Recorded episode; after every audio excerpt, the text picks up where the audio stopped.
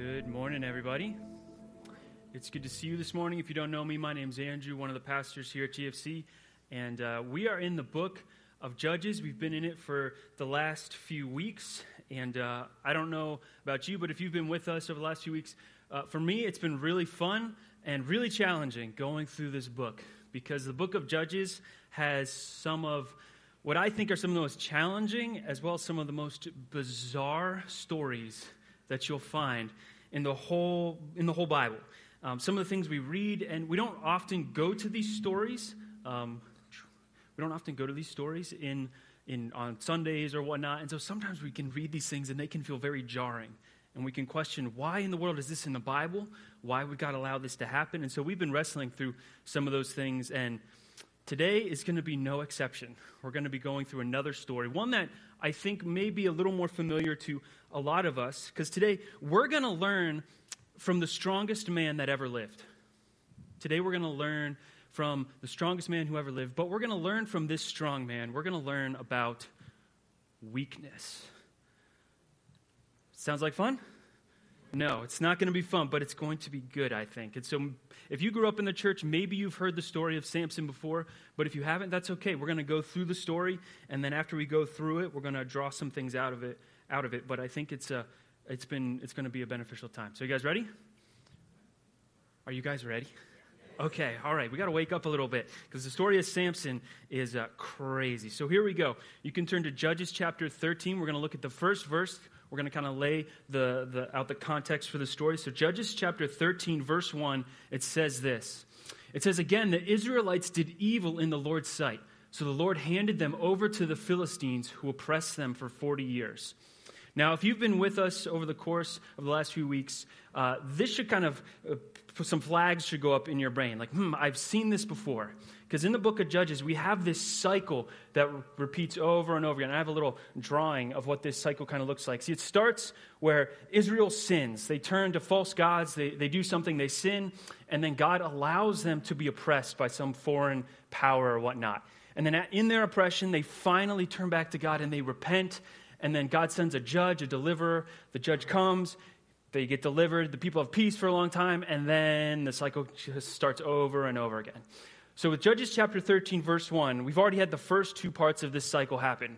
It says that the Israelites did evil in the eyes of the Lord again, so they've sinned, and now they're being oppressed by the Philistines. So that's 13, verse 1. So we're looking for, okay, the cycle is repeating. Let's see what happens. So we go into verses 2 and 3, and this is what it says. It says, In those days, a man named Manoah from the tribe of Dan lived in the town of Zorah. His wife was unable to become pregnant and they had no children. And the angel of the Lord appeared to Manoah's wife and said, Even though you have been unable to have children, you will soon become pregnant and give birth to a son. And we continue into verses 4 and 5. It says, So be careful. You must not drink wine or any other alcoholic drink, nor eat any forbidden food. You will become pregnant and give birth to a son. And his hair must never be cut, for he will be dedicated to God as a Nazarite from birth. He will begin to rescue Israel from the Philistines. All right, so we have this Manoah's wife. She gets this angelic uh, being. Uh, the angel of the Lord comes and says, Hey, you're going to have a child. And then he starts giving her these lists of like things to do and not do while she's pregnant. And uh, my wife Amanda's pregnant right now, so we're hearing that all the time from different people like, don't do this, don't do that, don't do this, don't do that. And so, like, what in the world is going on though? Because I've never had like someone say, hey, make sure you don't cut your baby's hair. Like, what is going on here? Why is the angel of the Lord doing this? Because this sounds really odd, especially, I think, to us modern people. Well, he says that this baby in, the, in verse 5 is going to be a Nazarite from birth. And what the angel of the Lord is saying is that this child is going to be partaking in what's called the Nazarite vow. And if you've read earlier in the story in, that's been going on throughout the whole Bible, you'll read in Numbers chapter 6, when God is, one of the laws that God gives to his people when they're at Mount Sinai, he says, hey, there's this thing called the Nazarite vow, where if any person in Israel, a man or a woman, literally anybody could do this. And what it was, was someone could say, hey, God, I want to do something special for you. I want to dedicate my life to you for this set amount of time, and I'm going to take a Nazarite vow. And so it was it was kind of like our equivalent to, hey, I'm going to go um, be a monk for a year, or hey, I'm going to go be in silence and solitude for a year. It was like someone ramping up their spiritual dedication in like a whole new way. And anyone in Israel could do it a man or a woman, anybody. But there were three things, three common things that you weren't supposed to do during that Nazarite vow. And these were the three things. One, you weren't supposed to touch any dead bodies. All right, you're supposed to be ritually pure which doesn't mean like, oh, if you touch a dead body, you've sinned, but there's this idea in Israel where if you're going to the temple where, where God's presence was, you weren't supposed to be ritually impure. And so, like, the priests weren't ever supposed to touch dead bodies and things like that. Um, even if they did, they just had to do these different rituals to become pure again. But so, if you did a Nazarite vow, you weren't supposed to touch any dead bodies. You weren't supposed to drink any wine or alcoholic beverage, and you weren't supposed to cut your hair. And these were all just signs of, hey, I'm in this Nazarite vow right now. I need to not do any of these things. Now, the interesting thing is, the Nazarite vow was a voluntary thing that anyone could do, and they would say, I'm going to start now and I'm going to finish it here. But here we have Manoah's wife is told, Your child is going to be a Nazarite from birth. Like he doesn't have any choice, he's going to be a Nazarite from birth. All right? And that's important. We need to keep this Nazarite vow thing in our head as we walk through the story of Samson because it's going to come up again. But we move then to the end of Judges chapter 13, and this is what it says. It says, When her son was born, she named him Samson, and the Lord blessed him as he grew up. And the Spirit of the Lord began to stir him while he lived in Mahaneh-dan, which is located between the towns of Zorah and Eshtaol. All right, so we've just been kind of setting the stage for the story of Samson. And up until this point, we've had some pretty awesome things mentioned about Samson. And I have Samson's resume I want to put up on the screen. So, Samson has a pretty impressive resume as a character in the Bible, as a judge, because that's what he's going to become. It says, uh, we learned that he had a miraculous birth. Remember, his mom couldn't have kids. And then the angel of the Lord comes and says, Hey, you're going to have a child.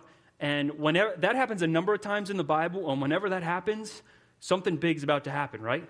I mean, think about like Jesus himself was born miraculously, or you think about like Abraham and Sarah. Like, whenever an angel shows up and says, Hey, you can't have kids, but you're going to have one, you got to pay attention, all right?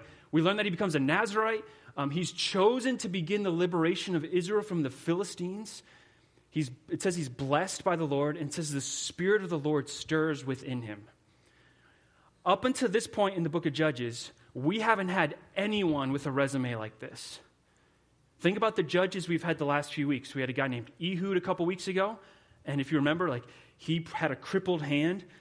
Uh, we had a couple weeks ago, we had the judge Deborah, and back then, just in the cultural context, like women weren't valued on the same level that men were, which wasn't right, but that's how it was. And so she had obstacles she had to overcome, and God used her in amazing ways. It's an awesome story. And then last week we had the story of Gideon, and he had fears and things that he had to overcome. But here we have a guy with this resume.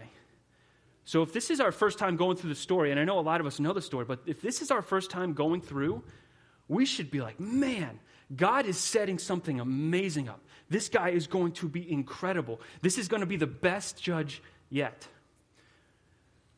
One thing, though, we need to point out before we dive into the story. Do you remember the cycle? Israel sinned, they're being oppressed. What was the third thing on the cycle? They, they repent. Has Israel cried out to God in repentance? No, but what's God doing? He's setting up their deliverance. That's another thing as we walk through the story of Samson. Just, I encourage you to read it sometime.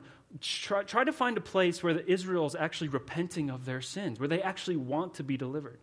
See, as we've been going through the book of Judges, we've been seeing Israel spiral downward and downward and downward, where they're becoming more like the Canaanite people. And they've reached a point where they don't even want to cry out to God anymore. Like they're cool with just the way things are. Like, yeah, the Philistines are ruling over us, but so what? Life is good, we're fine. But in the midst of that, God knows they need saving from themselves, even though they don't realize it.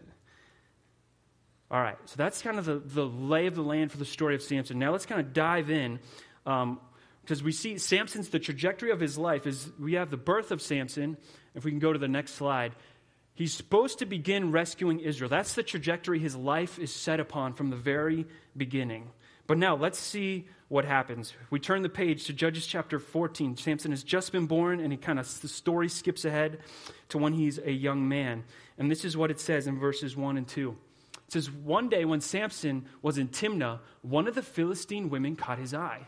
When he returned home, he told his father and mother, A young Philistine woman in Timnah caught my eye.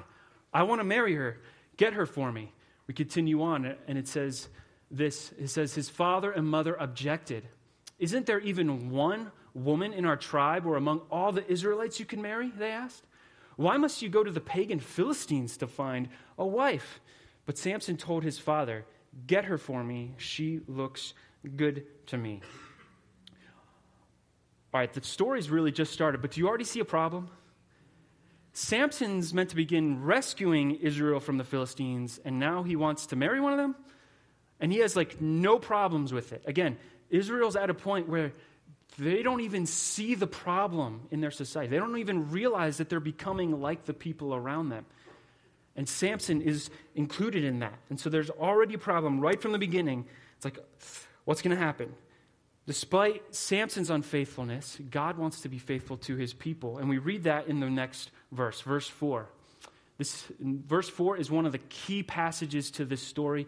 It's kind of the narrator's kind of stepping out and giving us a really awesome detail. And he says, His father and mother didn't realize the Lord was at work in this, creating an opportunity to work against the Philistines who ruled over Israel at that time. God is at work despite Samson's poor choice. Like he hasn't wrecked his life yet, but he's started down kind of a bad trajectory, right? He's meant to save Israel, and he's like, nah, I'm going to marry one of them. Not a good first move. And yet, God is still at work. Now, throughout this story, we're going to be looking when is Samson going to begin rescuing Israel? But there's a number of episodes in his life we're going to look at. And the first episode is called this it's called The Philistine Woman. And this is in Judges 14. Um, it's in verses, continuing on. Or, sorry, we've already looked at that. I'm way ahead. We just saw that. I'm loving this story so much, I'm already jumping ahead. All right? That's the first episode we just saw. He wants to marry this Philistine woman. Now we're going to the next episode, which is one of my favorites, and it's called The Lion. The Lion. And this is verses 5 through 9. And in this story, Samson, he's on his way to Timnah. He's on his way to, to talk to this Philistine woman he wants to marry. And a lion comes upon him. And the lion jumps out on him, and this is what it says in verse 6. It says that the Spirit of the Lord came powerfully upon him, so that he tore the lion apart with his bare hands. Have you ever seen a, like someone rip a phone book in half or do something amazing like that? Imagine someone tearing a lion in half. Has anyone ever watched like World's Strongest Man competition? Like, imagine if tearing a lion in half was one of the like things they had to do. Like that would be crazy. This would be so crazy to see. But this is the first time we learn about Samson's strength. And we don't know if, like, maybe Samson didn't know that he had this strength until the lion attacks him, and then he's like, he does it, and he's like, whoa, this is awesome. Or maybe he had that strength before, we don't know. But this, it says, the Spirit of the Lord came upon him. And because the Spirit of the Lord was on him, he, he's able to defeat this lion. Now, Samson, he continues on his way. He goes to Timnah. He talks to his lady friend. And on the way back to his home, he stops by the road where he killed this lion and he sees the carcass, but he sees bees inside the carcass, which is kind of weird. And he bends down and he sees honey. These bees have made this hive, and he reaches in and he grabs some honey out of this dead carcass and he eats it. You got to love the Hebrew Bible. Like, what in the world is this story doing? This is weird. But remember, remember the Nazarite vow? What was one of the first things that he's not supposed to do? He's not supposed to touch any dead bodies. And here we put our list back up. He's already failed. He's already failed his Nazarite vow. Now, the question is is the Spirit of the Lord still going to be upon him? Is he still going to be able to rescue Israel? Well, let's continue to the next episode. The next episode is called The Party and the Riddle. And in this episode, uh, Samson, he, there's a feast that he throws. He throws this party feast. And in the English, when you're reading it, you're not quite sure, like, is this, what kind of party is this? But it's clear in the Hebrew that this is just, it's a drinking party. He's with these Philistine guys. He's getting ready to get married. He throws this party, and so they're, they're drinking alcohol. They're, they're getting plastered. And remember the Nazarite vow? What was the second thing? He's not supposed to drink any alcohol. Okay, he's already broken it a second time. And we have to ask, what's going to happen? Is the Spirit of the Lord still going to be upon him? Is God still going to be able to work through him? Now, at this party, Samson tells this riddle to, his, to, to the guys that are with him. And the guys can't figure it out, and so they go to his, his bride and they tell her, hey, you need to figure this out or we're going to kill you. So they blackmail her. And this whole thing begins to spiral into what I'm calling the next episode, which is called Revenge Games. And you can go back and you can read Judges chapter 15. And guys, it's a rough chapter to read because it's Samson and the Philistines, and they're just kind of one upping each other back and forth, back and forth. And it's hard to read. But it escalates to this point at the end of chapter 15 in verses 16 and 17. Samson has just slaughtered a thousand Philistines. They had captured him and they had bound him, but the Spirit of the Lord came upon him and he breaks free from his bonds. He grabs the jawbone of a dead donkey. He just grabbed whatever he could. He picks it up. And this is what he says afterwards. He says, With the jawbone of a donkey, I've piled them in heaps. With the jawbone of a donkey, I've killed a thousand men. And when he finished his boasting, he threw away the jawbone, and the place was named Jawbone hill. I think this is the first mic drop moment in history. He's just, he has this jawbone and he just throws it away. He's like, look at what I've done. I've just killed all these Philistines. Now, why is he able to do that? Is it his strength? No, it's the Spirit of the Lord that's on him. But how does Samson see it? He sees it as his victory, not God's victory. And Samson, in the next episode, which is at the end of chapter 15, we learn that he's a judge for 20 years. So we need to put a, a pause in the story for a sec. At this point, is Samson a good dude or Samson a bad dude? Good dude, bad dude. Samson is a terrible dude. He's breaking his Nazarite vow. He doesn't care about that. He's, he's taking whatever he wants. He sees a Philistine woman, and rather than having like character and integrity and like this is what God want me to do. He's like, Dad, Mom, get her for me. She's pretty. I want her. Like, and then he's boasting. Remember his resume? How great this guy was supposed to be? And yet, how the trajectory of his life, he's just going farther and farther away from that. Yet, what was it? What was did it say in verse four of chapter fourteen that God was at work in this? So we're still hopeful. We're still hopeful that that conclusion of Samson's going to begin rescuing Israel. We're still hopeful for that, but from our human perspective, this doesn't look too good because Samson doesn't seem like the right guy. Have you ever heard that song, like I Need a Hero? You ever heard that song? Yeah? That's, I just picture that playing right here. Like, I need a hero. Like, does anyone know that song? Okay, yeah, yeah, yeah. Like, I just picture that playing because that's what Israel needs, and yet they don't even realize it. And Samson doesn't realize the calling that's on his life, and he's completely throwing it away and going down a bad path. Now, we get to the, the last, one of the last episodes, and probably the most famous episode in the story of Samson, and it's called The Prostitute and Delilah. So, Samson, he's ruled Israel for 20 years. And throughout this whole time, if you read his story, you'll, you'll realize like there's this back and forth between him and the Philistines. And one day after 20 years, Samson, he goes to the capital of the Philistines. He goes, he finds a prostitute, he sleeps with her, and the, the Philistines are like, man, Samson's here. Let's get him. And somehow during the night, Samson finds out, and he gets up and he leaves. And on his way out, just, I don't know, just for spite, he grabs the gate of the city. Like, picture a huge wooden gate. The Spirit of the Lord is on him. He grabs the gate, he rips it off the city, and he carries it miles and miles away just, just because.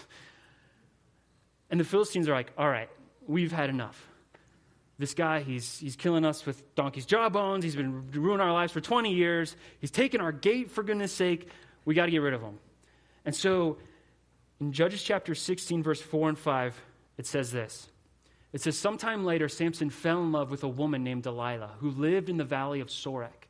And the rulers of the Philistines went to her and said, Entice Samson to tell you what makes him so strong and how he can be overpowered and tied up securely. Then each of us will give you 1,100 pieces of silver. Sounds like a pretty good plan from the Philistines. Let's go to this guy's, the woman that he loves. Let's bribe her and let's get her to find out his strength. And Delilah, being the wonderful woman she is, says, Yeah, I'll do that. Of course I will. And so, three times, Delilah goes to her honey and says, Samson, tell me, tell me why you're so strong. And Samson tells her. He, tell, he gives her, he says something.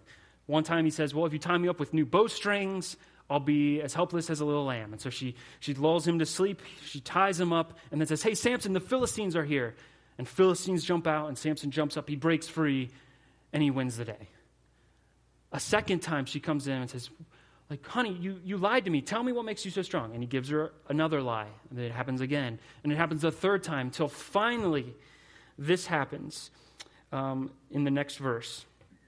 It says, this is verse 15. It says, Then Delilah pouted. I, find that funny. Like, Delilah, just picture this scene. Delilah's just there pouting. Samson is just a complete idiot. She's coming to him three times, like, Tell me why you're so strong. And he, he so foolishly and arrogantly keeps playing this game with her. But she comes to him pouting and says, How can you tell me I love you when you don't share your secrets with me? You've made fun of me three times now, and you still haven't told me what makes you so strong. And she tormented him with her nagging day after day until he was sick to death of it. And here's the, the soap opera in Scripture. Verse 28, then, or excuse me, the, the next verse says this Finally, Samson shared his secret with her. My hair has never been cut, he confessed, for I was dedicated to God as a Nazarite from birth. If my head were shaved, my strength would leave me, and I would become as weak as anyone else. So, Samson, he's reached a point where his assumptions and his cockiness have caught up to him, and he's like, you know what? I'm so strong, it doesn't matter. I'll just tell her, yeah, I'm a Nazarite, cut my hair, whatever. So, that's what happens. She lulls Samson to sleep again, and she brings someone in, and they cut his hair. And then again, Delilah says, Samson, wake up, the Philistines are upon you. And he wakes up. He wakes up, and this is what he says in verse 20. Then she cried out, Samson, the Philistines have come to capture you. When he woke up, he thought, I will do as before and shake myself free. But he didn't realize the Lord had left him. Just picture the scene. He wakes up. Maybe he like cracks his you know, his neck or something and like cracks his knuckles. He's like, all right, I got this. I go, uh, this, is, this is me. I'm Samson. And he charges after the first Philistine. Maybe in his mind, he's remembering that lion and he's like, yeah, I'll rip this guy apart. This will be great again. And he grabs the guy and he, he can't do it. Or he goes to throw a punch and he's like, man, that really hurt. Like, what's going on? We don't know how it played out, but the Philistines grab a hold of him, they capture him, and they take him away. And as they take him away, they gouge out his eyes. They completely humiliate him. They take him to their temple, and this is what it says in verse 23. The Philistine rulers held a great festival, offering sacrifices and praising their god Dagon. And they said, Our God has given us victory over our enemy, Samson. Now, do you remember the Nazarite vow? Do you remember the last thing? Yeah, so far, he's touched dead bodies, he's drunk wine, he's cut his hair, and now his vow is gone. He's completely broken all of it. But think about this God was still f- with him for over 20 years of his boastfulness, of his arrogance, of his complete lack of faith in God. And we don't know why exactly it was like this moment God was like, you know what? I'm done now. But we do have that verse 4, remember, way back in the beginning, where God was like, I'm working all this for a chance to get at the Philistines. God is still at work. But from our human perspective, we see in the next episode that Samson has been captured. Like throughout his whole story, we've been waiting for this trajectory to get to the point where he begins rescuing Israel. And if this is your first time hearing the story, like this is the low point. Like what in the world? God is supposed to de- de- deliver Israel using Samson, and here Samson has been delivered into the hands of the Philistines. He's been captured. This is not good. This wasn't supposed to happen this way. He was the guy with the great resume. He wasn't like Ehud. He wasn't like Deborah. He wasn't uh, like Gideon. He was Samson. And yet here he is, captured by the Philistines, blind and humiliated. But the story doesn't end there. We go to verses 26 and 27 of chapter 16. And Samson, he's in the temple, and it says this He said to the young servant who was leading him by the hand, because remember, he can't see anymore. He says, Place my hands against the pillars that hold up the temple. I want to rest against them. Now, the temple was completely filled with people. All the Philistine rulers were there, and there were about 3,000 men and women on the roof who were watching as Samson amused them. And continuing on to verse 28. Then Samson prayed to the Lord Sovereign Lord, remember me. Oh God, please strengthen me just one more time with one blow. Let me pay back the Philistines for the loss of my two eyes. Now we have to pause here. This is the lowest point. Samson, he's been completely humbled and humiliated. He's standing in the temple. He can't see, but he's being mocked and ridiculed by all these Philistines, and kind of rightly so because he's been their, their enemy and he's been so arrogant and boastful. But at this point, something's changed in Samson. Remember back when he slaughtered all the Philistines with the jawbone? He said it was like, I've done this, I've done this. He kept boasting. Is he boasting in his strength anymore? No. Here, Samson is at his lowest, but instead of boasting about his strength, he's asking God to strengthen him. He says, Lord, remember me like that's a posture of humility where he's saying, God, remember me. Does he deserve to be remembered by God? No. And yet he's crying out to God. He's seeking God. He's asking God humbly for that strength. Now, some people read this verse and say, well, Samson's only out to revenge. Nothing's changed. And is that partly true? I think so. Like, he wants to get back at the Philistines for the loss of his two eyes. But there's clearly some heart change that's happened in his weakest moment, he's actually now turned and he's trusting God. He's turned and he's humble. And what happens? In verses 29 and 30, we read this Then Samson, he put his hands on the two center pillars that held up the temple, and pushing against them with both hands, he prayed, Let me die with the Philistines.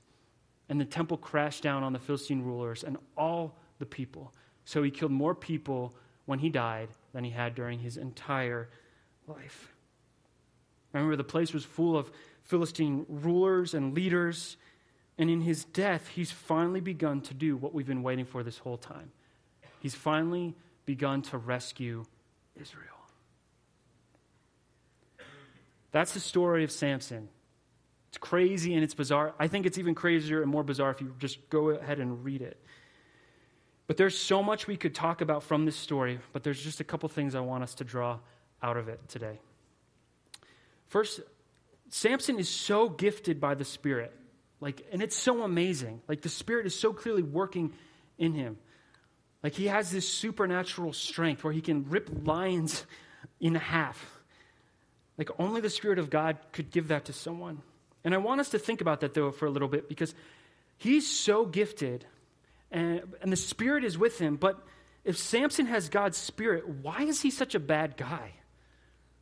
Like, why is he so cocky and arrogant? Why is he such a womanizer? Why is he just, just so terrible? Because he is. You know, shouldn't we see him growing in holiness or godliness because the Spirit of the Lord is stirring within him?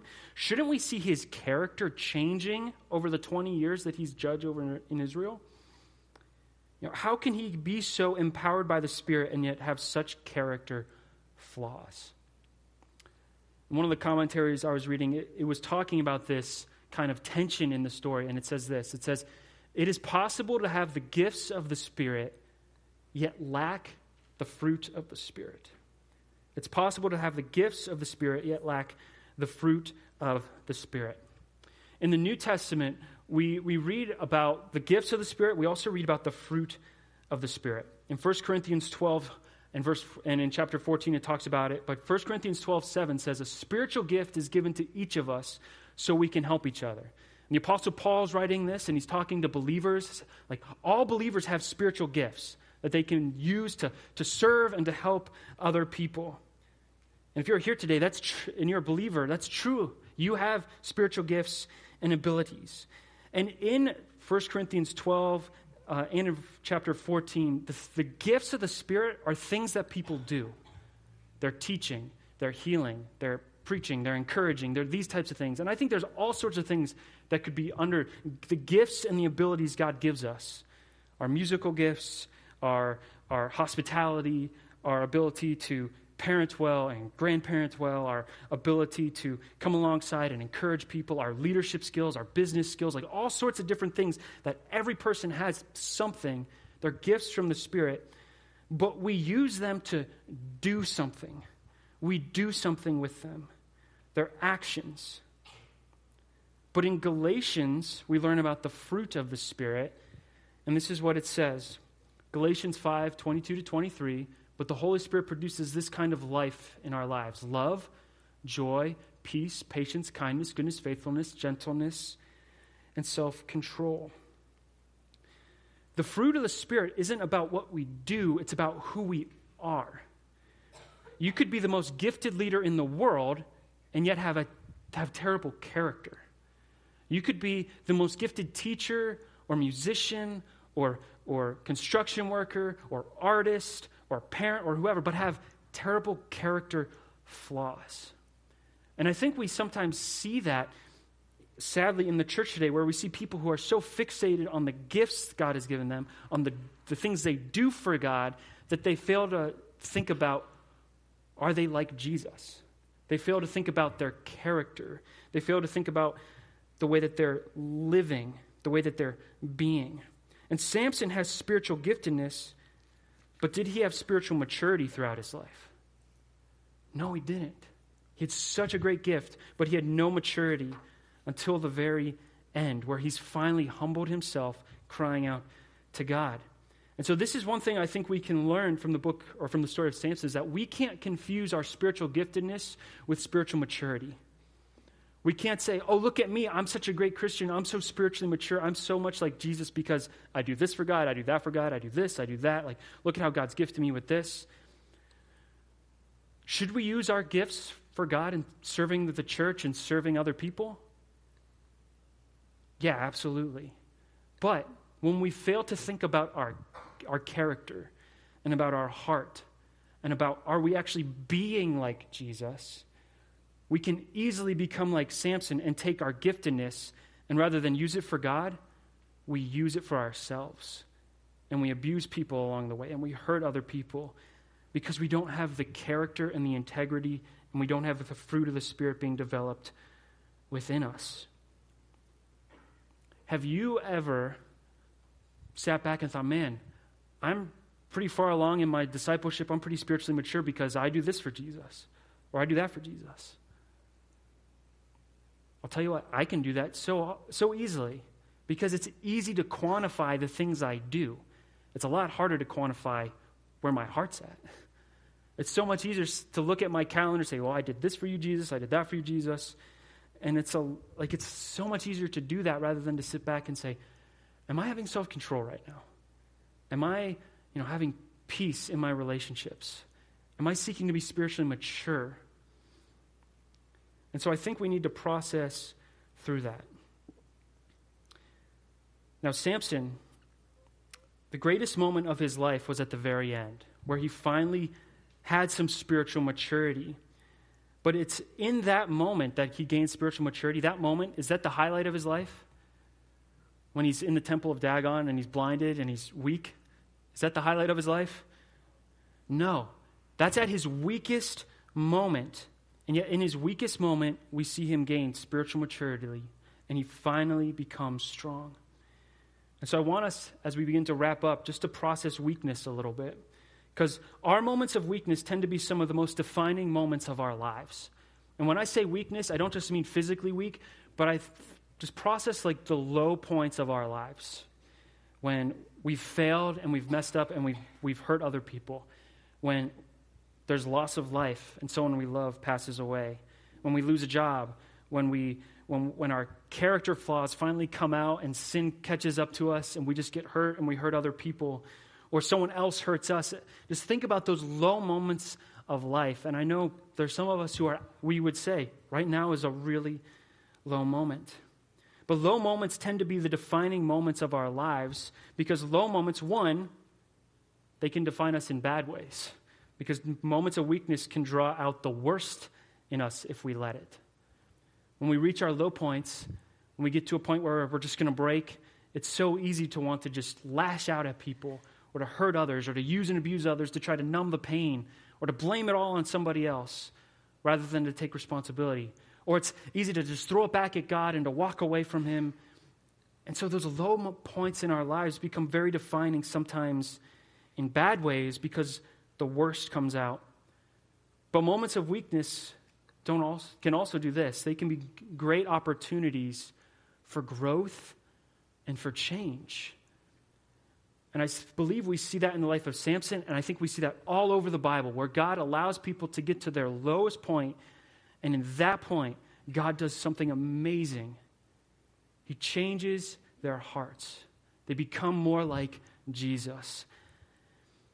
Now, Samson, if you didn't have that last part where he saved the Philistines, or, or he saved Israel by, by praying out to God at the end, it would be really easy just to say, you know what, his life was a wash.